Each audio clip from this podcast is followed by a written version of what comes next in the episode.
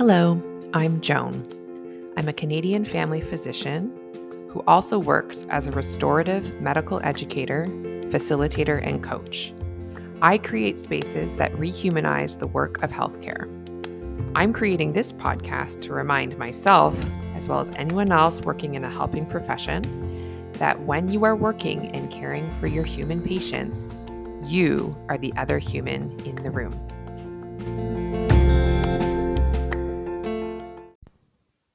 Hey there, healthcare humans. So, I'm recording this right before the end of the year 2023. You're listening to this in December 2023, and what a year it has been. Hey, um, I know there's been a lot going on. The system isn't working its best. You might be a little tired. You might be a bit overwhelmed. So, I wanted to offer everyone listening a gift, something that might help for 2024 to feel a little bit more spacious, a little bit more under your control, a little bit more in alignment with your body and your body's capacity, you know, all the ideas that I talk about on this podcast. I have earlier this year created a course that gives you the five most important principles that I follow when I think of time planning and scheduling and time management and all those ideas in a human body centered way. The course is called Restoring Your Time. And for the entire month of December, I am offering it for 50% off. Um, so if you go to the show notes of this episode and use the promo code DEC23, so December 2023, basically, DEC23. You can get 50% off. The code is good until December 31st. So if you want to offer yourself or a friend a holiday present for this year, why not offer the gift of time? Is that too cheesy? I'm so sorry. um, yeah, I would love for more humans in healthcare to understand the principles of how time really works and how we think about our work and time and what in human stories are embedded within them. And I would just love to share what I have learned and applied to my life with all of you. So check out those show notes, get the 50% off if you buy it before the end of December 2023 and start 2024 a little bit more spacious, a little bit more you centered. All right, now on to the episode. All right. Hello there, healthcare humans. Thank you so much for coming back for another episode of The Other Human in the Room. I'm super excited to be meeting for the first time over Zoom um, an internet celebrity, basically. uh, not my first TikTok connection, but a wonderful TikTok connection, which I didn't think that would be something that would come out of my mouth like multiple times within a year. But TikTok is like got it going on with like the doctor scene there. So super excited to meet you, Willough. And I would love if you introduce yourself for our podcast listeners. Well, thank you so much. I never imagined I would be introduced as an internet celebrity. That's hilarious. I am Dr. Willough, um, Dr. Willough Jenkins, for those who know me professionally, and I am a child psychiatrist. I have the same Canadian connection as you. I'm from Canada, trained in Canada, but I actually live in California now, and I work for the University of California, San Diego. And through an interesting path, yes, I have found myself on TikTok. but aside from the social media aspect of what I do, I work in medical leadership. I'm also in medical education. And clinically, I work in the field of child psychiatry called consultation liaison psychiatry. So most of your listeners will know that, but it's psychiatric care for the medically ill. Amazing. Okay. So, my first question that I usually like to start off with, because, you know, this is about us being that other human in the room. And in particularly in the kind of work that you do, it could it's a lot you know child psychiatry so caring for unwell kids period and you know mentally as well as maybe medically unwell like that's a tough population. So how's it going for you? What's it like for you as a human in healthcare these days well, like so many people, it's absolutely a very interesting and challenging time to be in healthcare for all of us. And I think a lot of it obviously relates to some of the pandemic fallout, that it's been a more challenging time. But for me personally, it's been kind of an interesting journey because I started off my career as an attending probably about 10 years ago now, and I was working a ton. Mm-hmm. I was working full time plus. So I was incredibly, incredibly busy. And it was sustainable only for a short period of time, as expected, right? And what happened that really made me decide I needed to kind of reevaluate some of my priorities as I had children. And I have two young kids. Again, common story. But really, I was trying to think like, when was the moment that I realized I, something needed to change and something needed to give. Because like so many of us i really am passionate about my work. I absolutely do love my job but it was too much. So my daughter was three at the time and she loved playing this game of going to work. And she'd pretend to go to work because mom always went to work. And one time we were playing the game and she was kind of huffing kind of puffing and looking kind of irritated going out the door. And it was so funny because in that moment, it was so honest and so pure. Yeah. It's my child. this is what she's seeing. And she had no, she was doing it for no other reason than I realized, oh, that's what's going on. Like I can't hide it. It's affecting my kids and my family. And I think for so many of us, when you see the effect on other people, that's when you realize, okay, things have to change. So what happened is I ended up reducing my time and I don't work full time. And I've spoken about this on social media too. I only work 50% effort. I've decreased my time to 50%.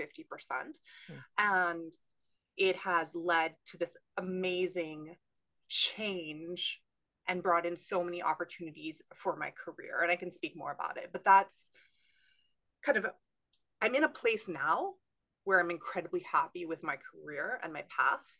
But it has taken a few years to get here. Yeah. Maybe starting with that because I think a lot of folks who listen to this podcast or and just colleagues, they there's sort of a must be nice story of when someone has reduced to the 50%, it works for them. It would never work for me. Mm. And I mean, I used to be one, and now I am also on the other side of um, finding the balance that means you actually love the work you're doing. Um, which it sounds like you have, which is so lovely to hear. So what was that process like for you? Did you notice any internal and or external resistance to reducing your clinical time?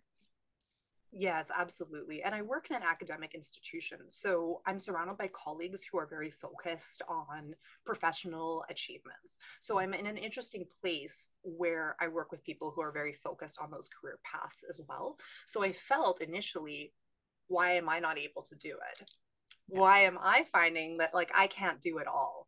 Um, or sometimes as it happens is you look at people above you, you know, career wise or clinically wise, and you go, actually, that's not what I want. Yes.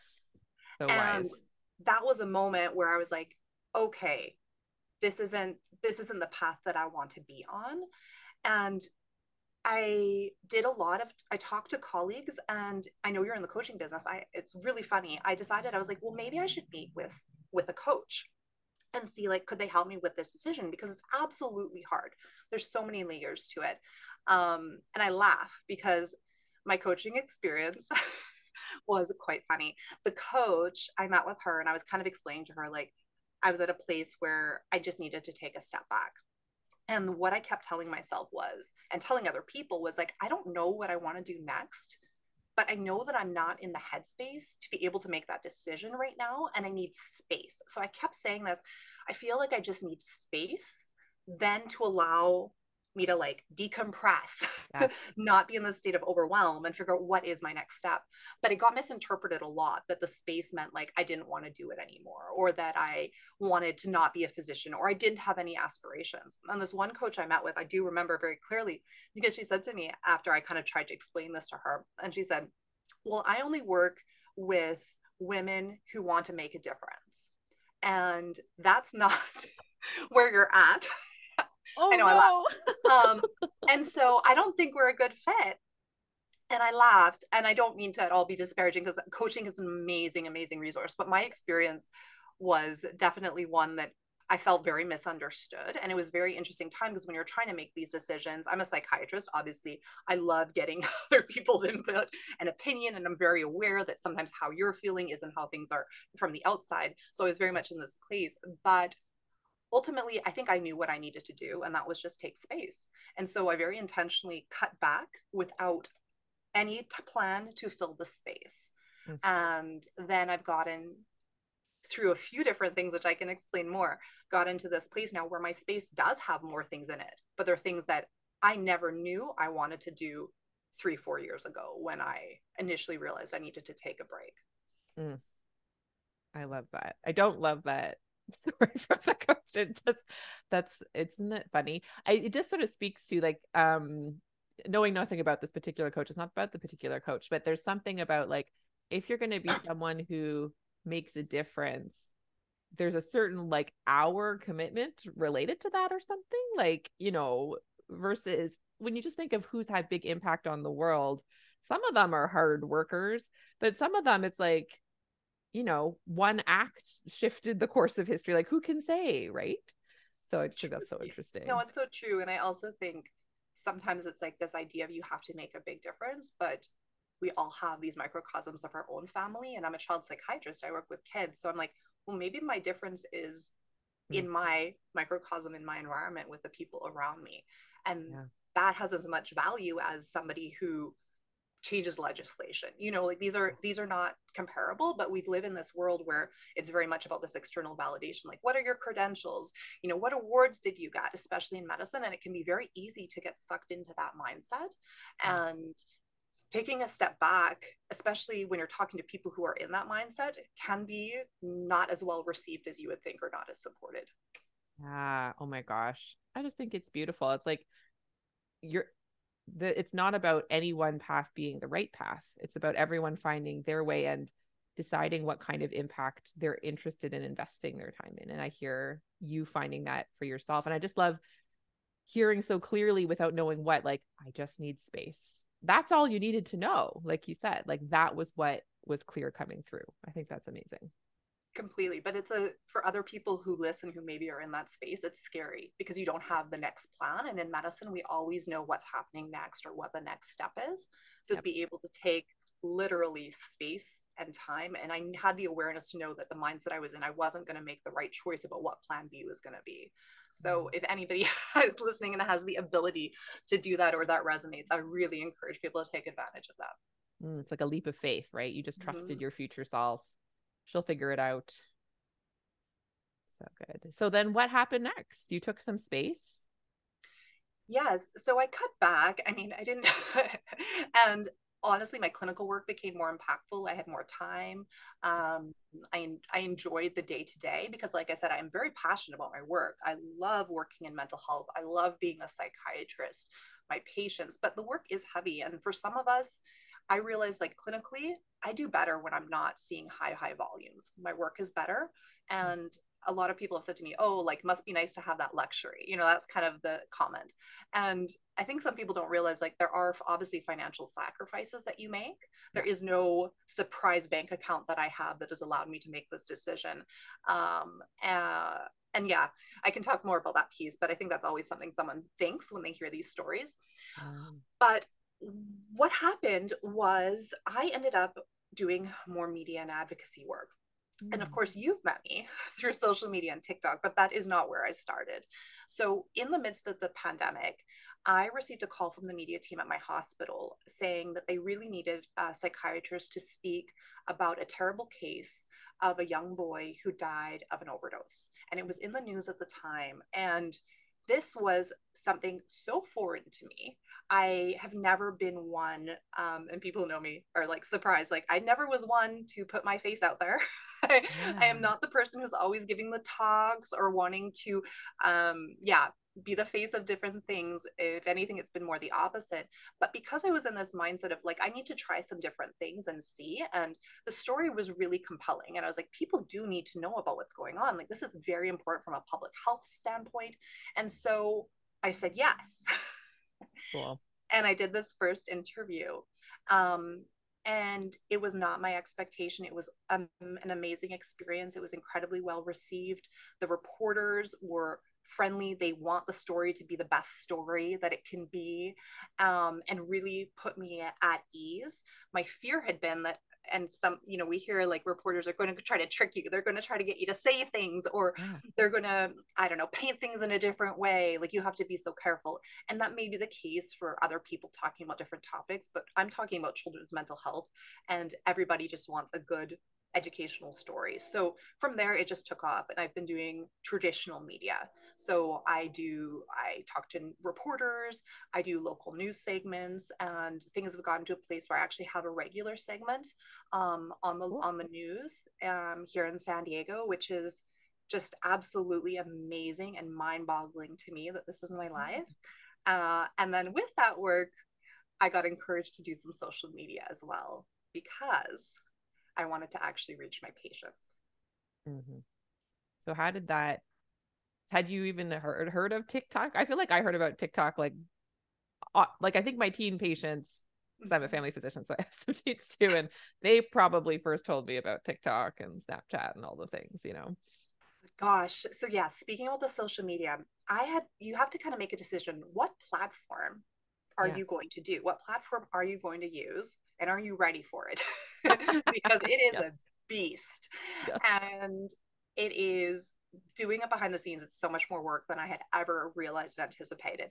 But I looked at all the different platforms and I'm a child psychiatrist and, and I wanted to talk, like I said, to my patients, to my teens, to my young people. And through traditional media, I'm already speaking to parents. That's who's consuming the news, who's tuning on the television. But I wasn't reaching my actual patients. And TikTok is the platform that they use and they consume. And they were coming to me, hey, doc, like I saw on TikTok that I might have autism. Can we talk about it? And I'm like, gosh, there's this platform that is full of mental health information and misinformation. Um, and so i went on to see like who who's on here what's happening. And i met this amazing community of physicians and psychiatrists who are all really trying to educate and combat a lot of the misinformation um, which is very different than i think some people who aren't familiar with social media's perception. They think oh doctors on social media they're um, clout chasing they're just putting themselves out there, trying to get likes. And truthfully, it really is not that on the other side. It's a way to reach our patients and to provide education. So how has it been um being in that space and like has it given you a different insight into what your patients experience? I'm curious about that. Being in the space has been incredibly rewarding. Yeah. I did a video that wasn't one of my most popular videos about meeting a psychiatrist for the first time. And the amount of comments I got that said, Oh, I didn't realize that's what it was like. I'm going to go see a psychiatrist. And that amount of impact just like floored me that like because I was able to just show psychiatrists aren't scary people, you know, like stuff that if we're in the field we know this, but there's so many misconceptions about psychiatry. So many people have been harmed by psychiatry. I'm very open about that. And so being able to show that psychiatrists do care, we're here to help you. We're not pushing drugs, just some of these basic messages have really really encouraged people to get help. And for me every time I get a message like that I'm like, "Oh, this is worth it." This mm. is why I do this. And to answer your question though about like has it impacted the care I give my patients? I mean, I'm always asking them what they're consuming on social media. well, what are you viewing? What does your for you page look like? Like what content comes up? Um, and being able to have those conversations because over 95 they say 95 99% of youth are on social media so it is part of our, our youth and children's lives and so as people who work with kids and teens we need to be asking them about it because there's so much of what they're doing is on those type of platforms so even though I certainly don't want youth spending that much time on platforms. And I, I always laugh because I do articles like talking about how we need to limit social media exposure. And here I am a physician on it. I know that's where they're at. And so I have to meet them where they're at. Yeah, I, I really respect that. It's like I think for a lot of things, like harm reduction is just an approach that just makes sense and allows for you to meet with any kind of human, like along a continuum, like where they're ready anyway. I am interested in learning. I would love to hear more about how you do approach those conversations with your patients, like both, I guess, social media or other behavior that you're have an awareness may be impacting their mental health but especially with social media it's such a huge part of their lives. Like how do you you know remain eh, maintain rapport with them and offer them the opportunity to have insight into whether limiting would be helpful you know? Like how do those conversations go you know, it's so interesting because I think teens have more insight than we give them credit for.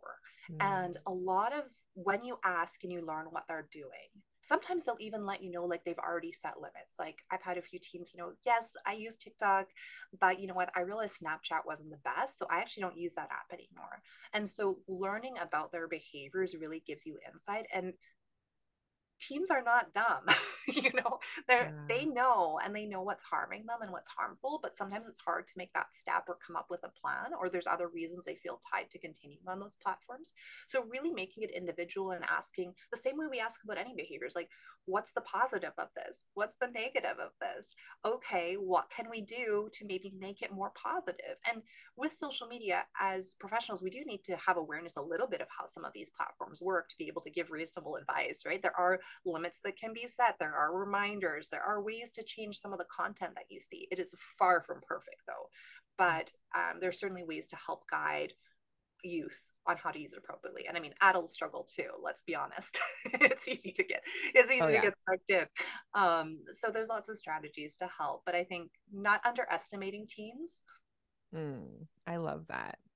I would say I'm like I'm reflecting on my teen patients, and especially as the other human holding space. Like some, I am always like treating them like people because obviously they are people helps.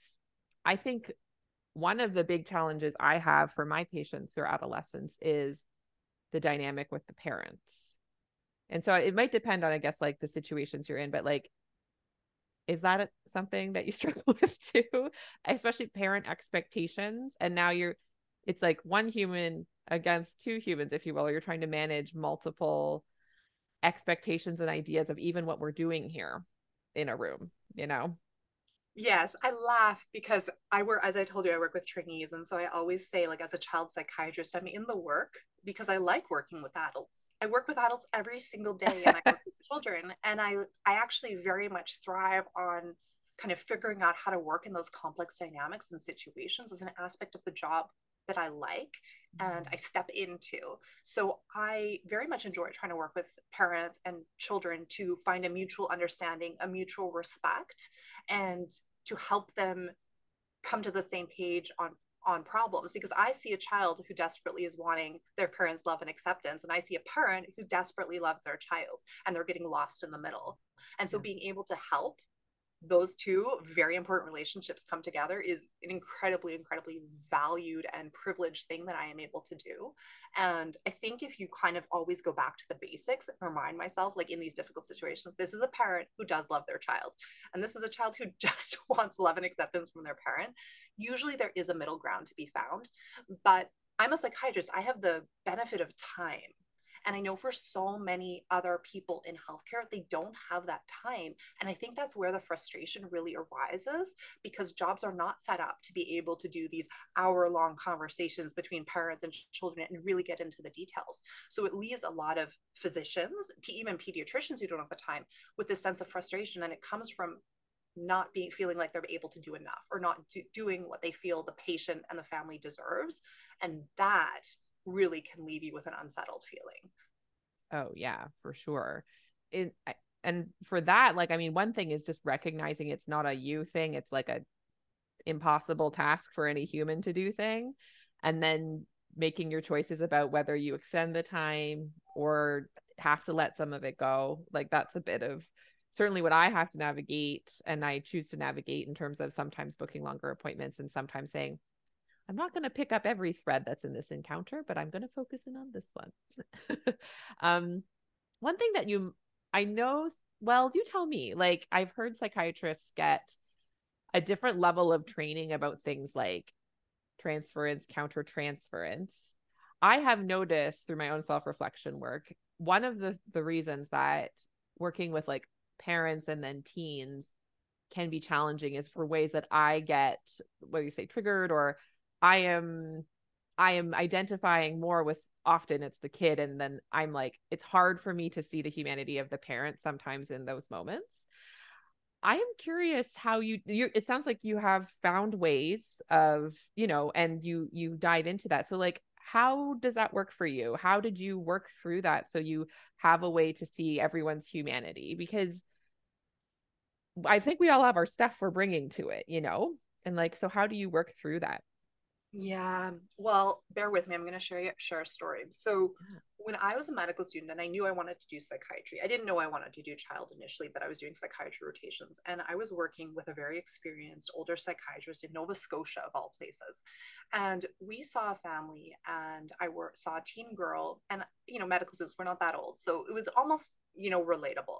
And she was just sharing um, kind of the wrongs her mother had done and some of them were incredibly legitimate like you know very real very reality based like these were things that objectively were done wrong.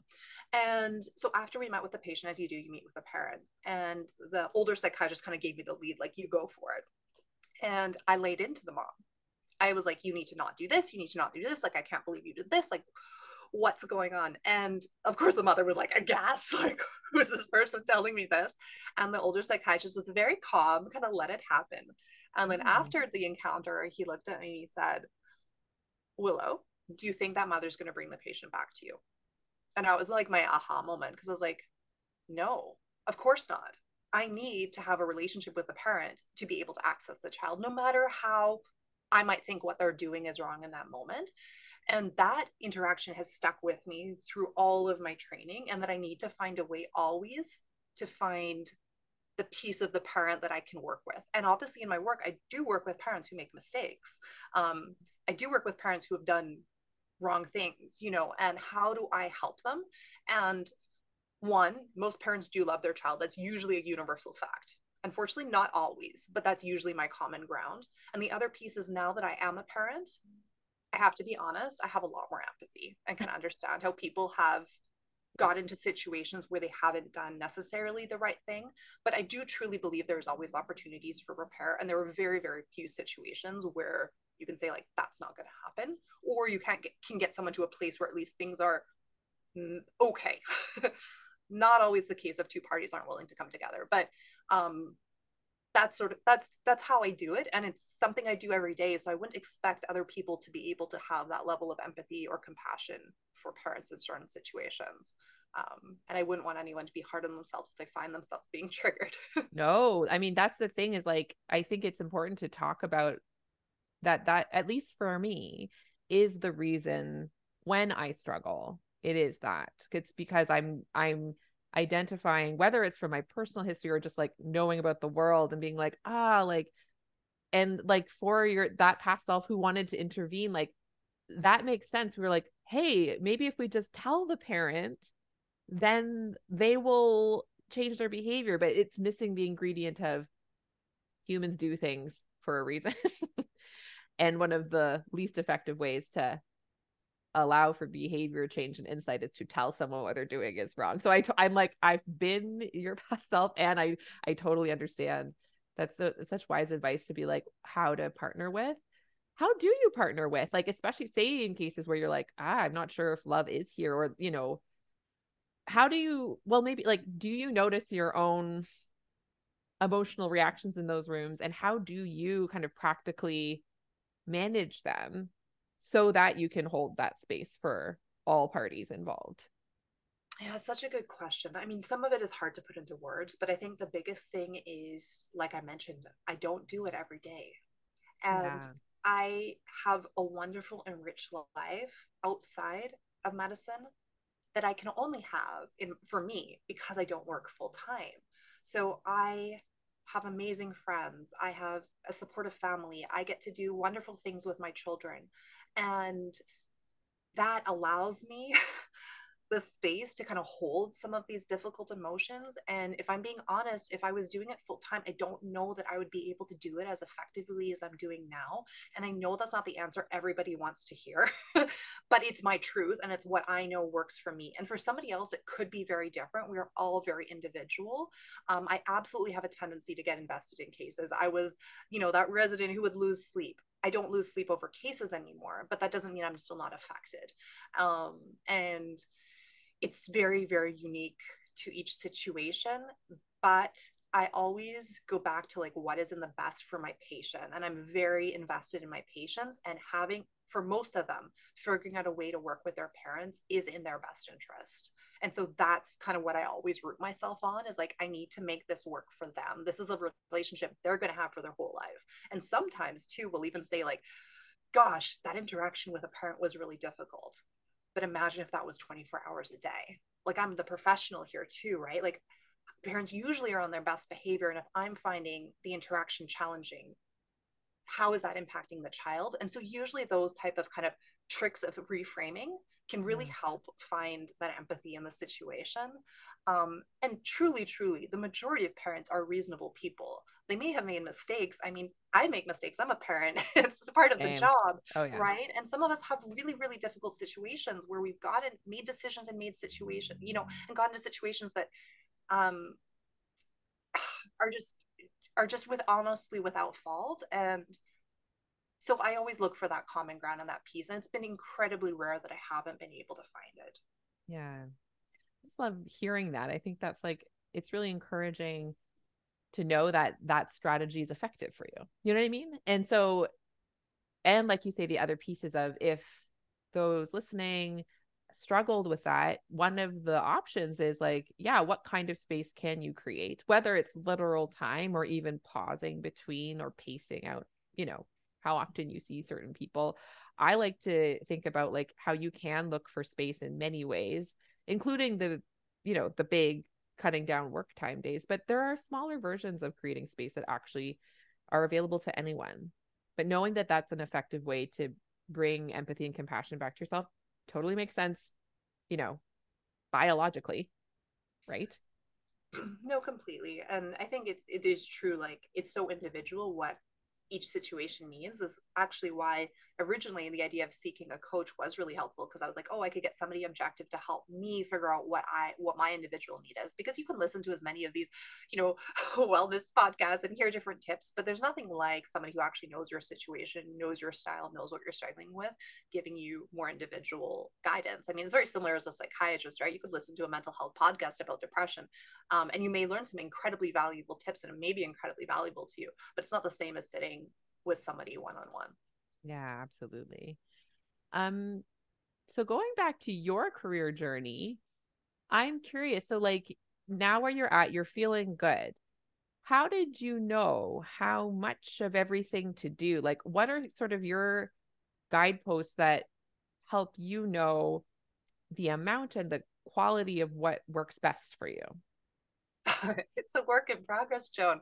Mm-hmm. Um, it varies. It really depends. And sometimes the balance seems perfect, and other times something happens, and I have more time gets thrown into something, and I realize, gosh, everything's a little bit off kilter. So it's constantly something that's changing um, and evolving.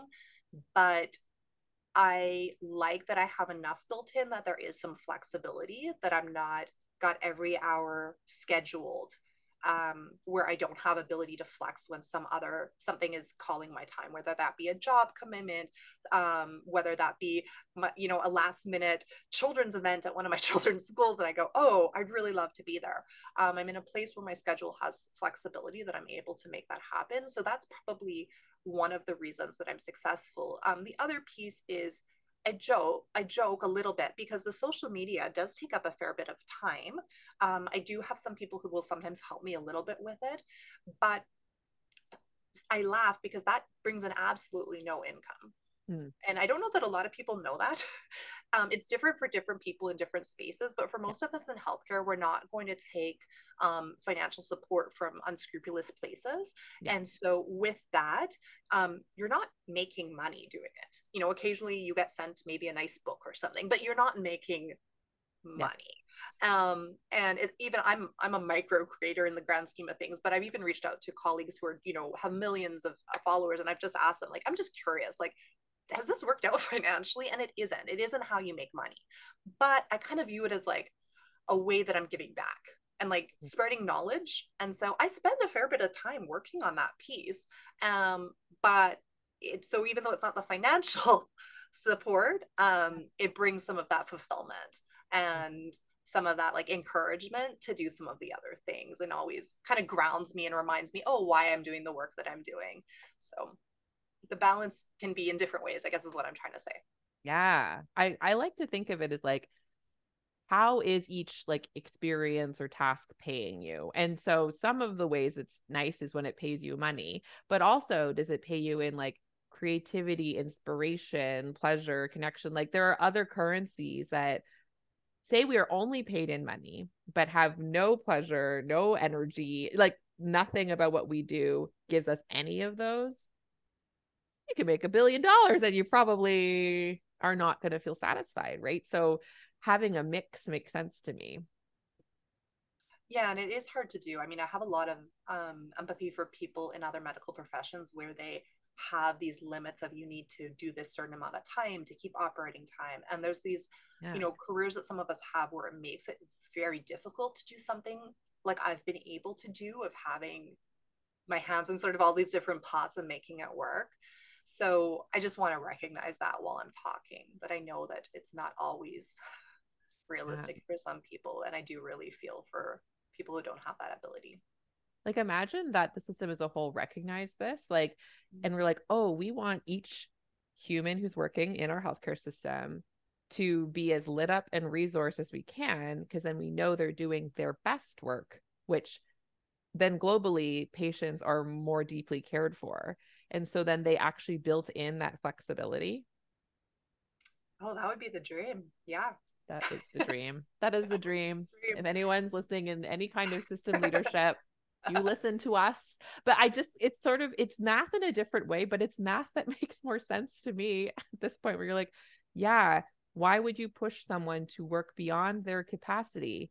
Why do you want them to do less quality, less nourishing work? Is that appealing to anyone?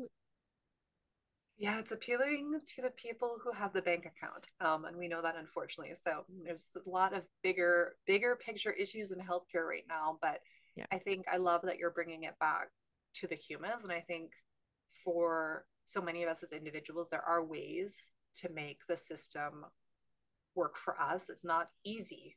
None of no. it is easy, but there usually is a way to make things a little bit more sustainable and work because our work can be really, really amazing. And yeah. working with patients is such a privilege. And, um, you know, every day I feel so lucky that I was able to get into this type of a career. But I know that if I'd kept at the pace that I had been at um, before my daughter huffed and puffed out that door, uh, I may have made a different choice. Yeah, that's that's the whole thing. And the thing the name is like you by doing this are doing a micro shift of the healthcare system like and me doing it like this is a little bit how it changes. Even in that learners who work with you colleagues are like she's got something going on over there. I, I actually recognize that that's a possibility right? Like that visibility thing. I think that's so important. So i just want to like name that as like part of your impact it it helped you and that also helped other people no, completely. Right? And that's why I'm open and speak about it. And I talk a lot about uh, why I chose to not work full time and just recognizing, you know, some of the comments that you get, right? And really yeah. confronting them and what people who aren't informed about your situation assume. Yeah. And actually, that brings me back to you'd said you were open um that one of the things is like, well, how do you work financially? And like you're saying, mm-hmm. yeah. TikTok's not bringing in the dollars and you don't have the secret bank account. So, how did you do that math for yourself to understand that working part time was okay financially or worth it? You know? Yeah. So, it required creativity. Um, and I'm very open about it. I mean, psychiatry is not one of the most highest paid medical specialties. And I actually think it's really important that we talk about money and finances mm. and be transparent about it because it is the barrier for a lot of people taking um, a step in a different way and taking a little bit of a leap. So I own two vacation rental properties. Cool. And that is not that was not without saving i like i said there's no secret i have a normal physician salary yeah. and so i made it a priority and with that I have the financial ability to step back without it seeming um, taking a big hit on my family. Of course, we do not live beyond our means. yeah. You know, but I do live in a very high cost of living area. I live in San Diego, which just got named the highest cost of living city in the United States. So there are certain sacrifices that get made when you live in a situation, you know, live in a setting. My children go to public school. You know, there's just like some examples to give, but I had some foresight to plan and to get into have a different income stream than medicine. Yeah. Um, and it's not as hard as it sounds but that is that is a little bit of the secret as to how i am able to do this because like i say there is no there's no secret um, bank account. There's nothing else that is yeah. funding me to do this um, but i want to share and be transparent to let people know that it is possible and it doesn't always mean oh you can't go on trips anymore or you're not going to be able to eat out which is i think what a lot of people do feel. Um, so yeah that's how i'm doing it I love and it. I'll, I'll, you'll laugh at this though, because being a vacation rental owner is not glitz and glam. I was absolutely my cleaner the other day. So I think sometimes when people see behind the scenes of what your actual day to day is, they do get surprised. I was down there scrubbing tiles. So I love it. You know, it always that's always... so good because that's like okay, because especially actually since entering the coaching world, real estate investments come up a lot past and there's like there's actually quite a bit of like um there's like podcasts and people like about like passive income streams for anybody but because i think physicians have money i see ones that are specific for physicians. Mm-hmm. and at least part of when people are talking about real estate they're talking about this right? Like vacation rental properties. I actually haven't fully figured it out so i'm just like getting your take on it. That's like a bit of what they say is one of the ways you can make but I'm putting it in quotes passive. The thing that I have learned is like, yes, there's ways that it it's bringing in more income, but you also are having to do some amount of work for it. Yeah, you might be scrubbing the toilet. Um, no, it it is, and I think with anything with the financial piece, I think it's always right to be um, do your due diligence and yeah. really understand what's right for you. I live in a place where it is um a di- like I live in California in San Diego by the beach. Yeah. People want to come on vacation, right? Yeah, totally. So um it's a different it's a different climate and a different situation and something that there's an element of luck in some mm-hmm. of this, but it is what works for me and there are other ways to do things if you want to supplement income. there are There's something more passive. There are people who are amazing at investing and mm-hmm they're doing it that way and i wish my brain would work better that way or maybe yeah. that's the next thing that i um, learned more about but there's there's so many different ways to do it and some of it isn't as hard as we think but it's kind of what i meant about like space to even allow yourself to learn about it right like yeah. when i first started this there was no way i could take on learning about real estate and how to run a vacation rental while i was working the job and the hours I was working at. I had no time for that. I had no energy for that. And honestly, no desire. I wasn't in a mind a mindset of wanting to learn more. I was just trying to make sure I knew enough about my patients and focused on that. So part of this is what happens when you do give yourself that time um, to be able to learn more things. I don't know even just like a sabbatical i just i i love this i feel like this is going to be like this the title is going to be like making space because i i do think I know there are situations where maybe I don't know. Is there a situation where even like one hour less or one half day less is completely impossible? I think there's often a way. There's there's there's ways to be creative. And so even if folks aren't ready to cut back half time, could they build in more space?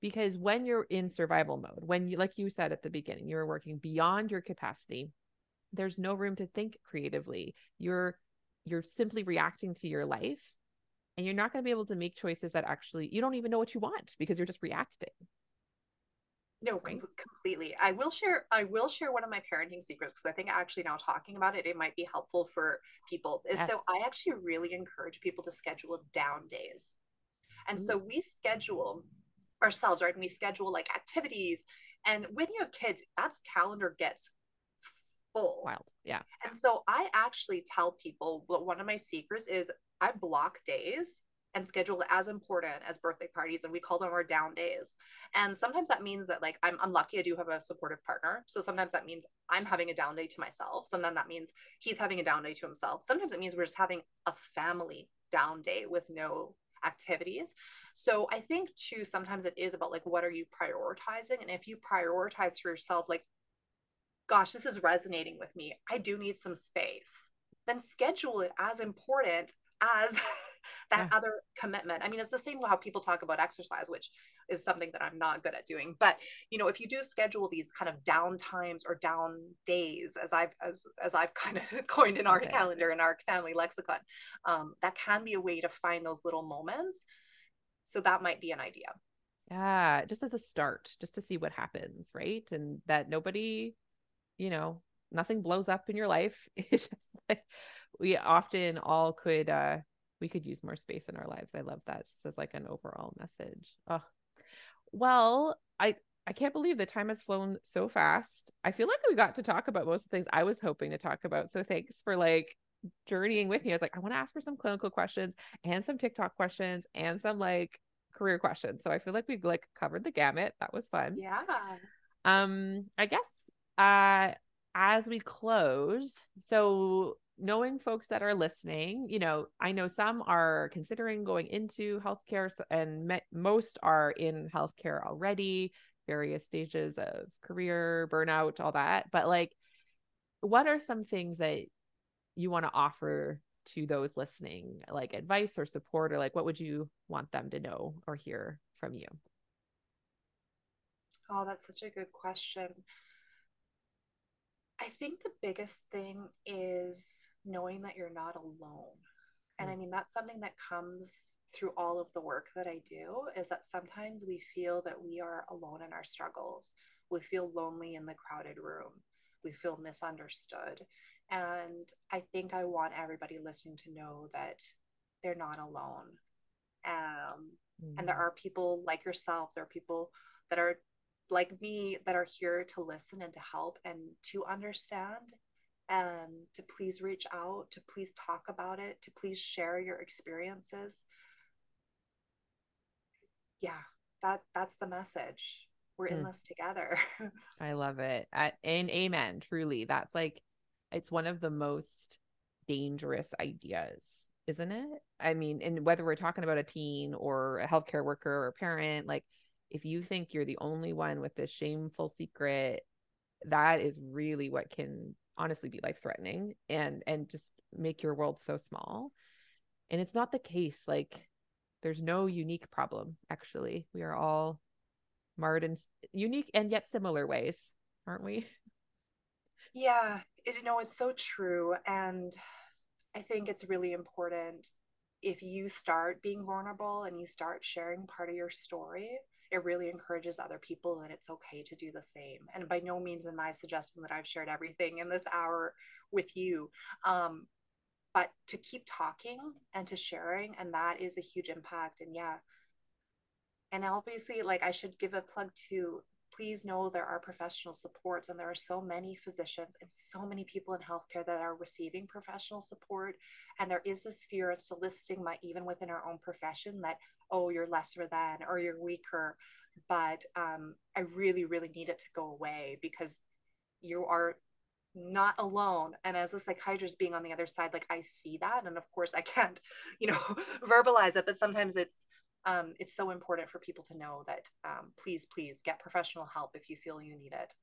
Yes absolutely. Well thank you so much Willough for your time.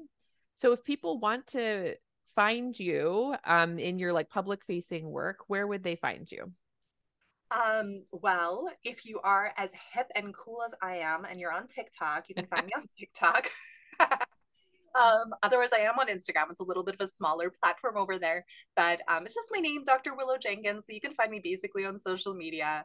Um, I have a website too. If you want to do an old school, send me an email. I'm very open to communication though. So if anybody listening does want to reach out, does want to collaborate, does just want to chat, um, send me a message. I love hearing from everybody.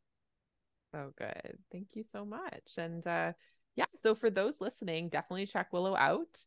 Um, And uh, yeah, until next time, I think the our invitation to you is like, what's one small way you can add some space into your week because it will reward you. All right. Absolutely. Talk to you next time.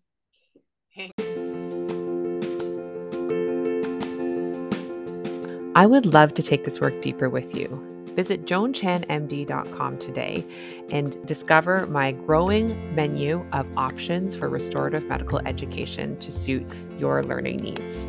I offer one on one coaching, customized workshops, and self study courses that allow you to connect not only with my work on a deeper level, but also with other healthcare humans just like you. So, if you want to start humanizing your work in healthcare to a deeper level and do it in community with others, please visit joanchanmd.com and find those options and what fits you and your life today.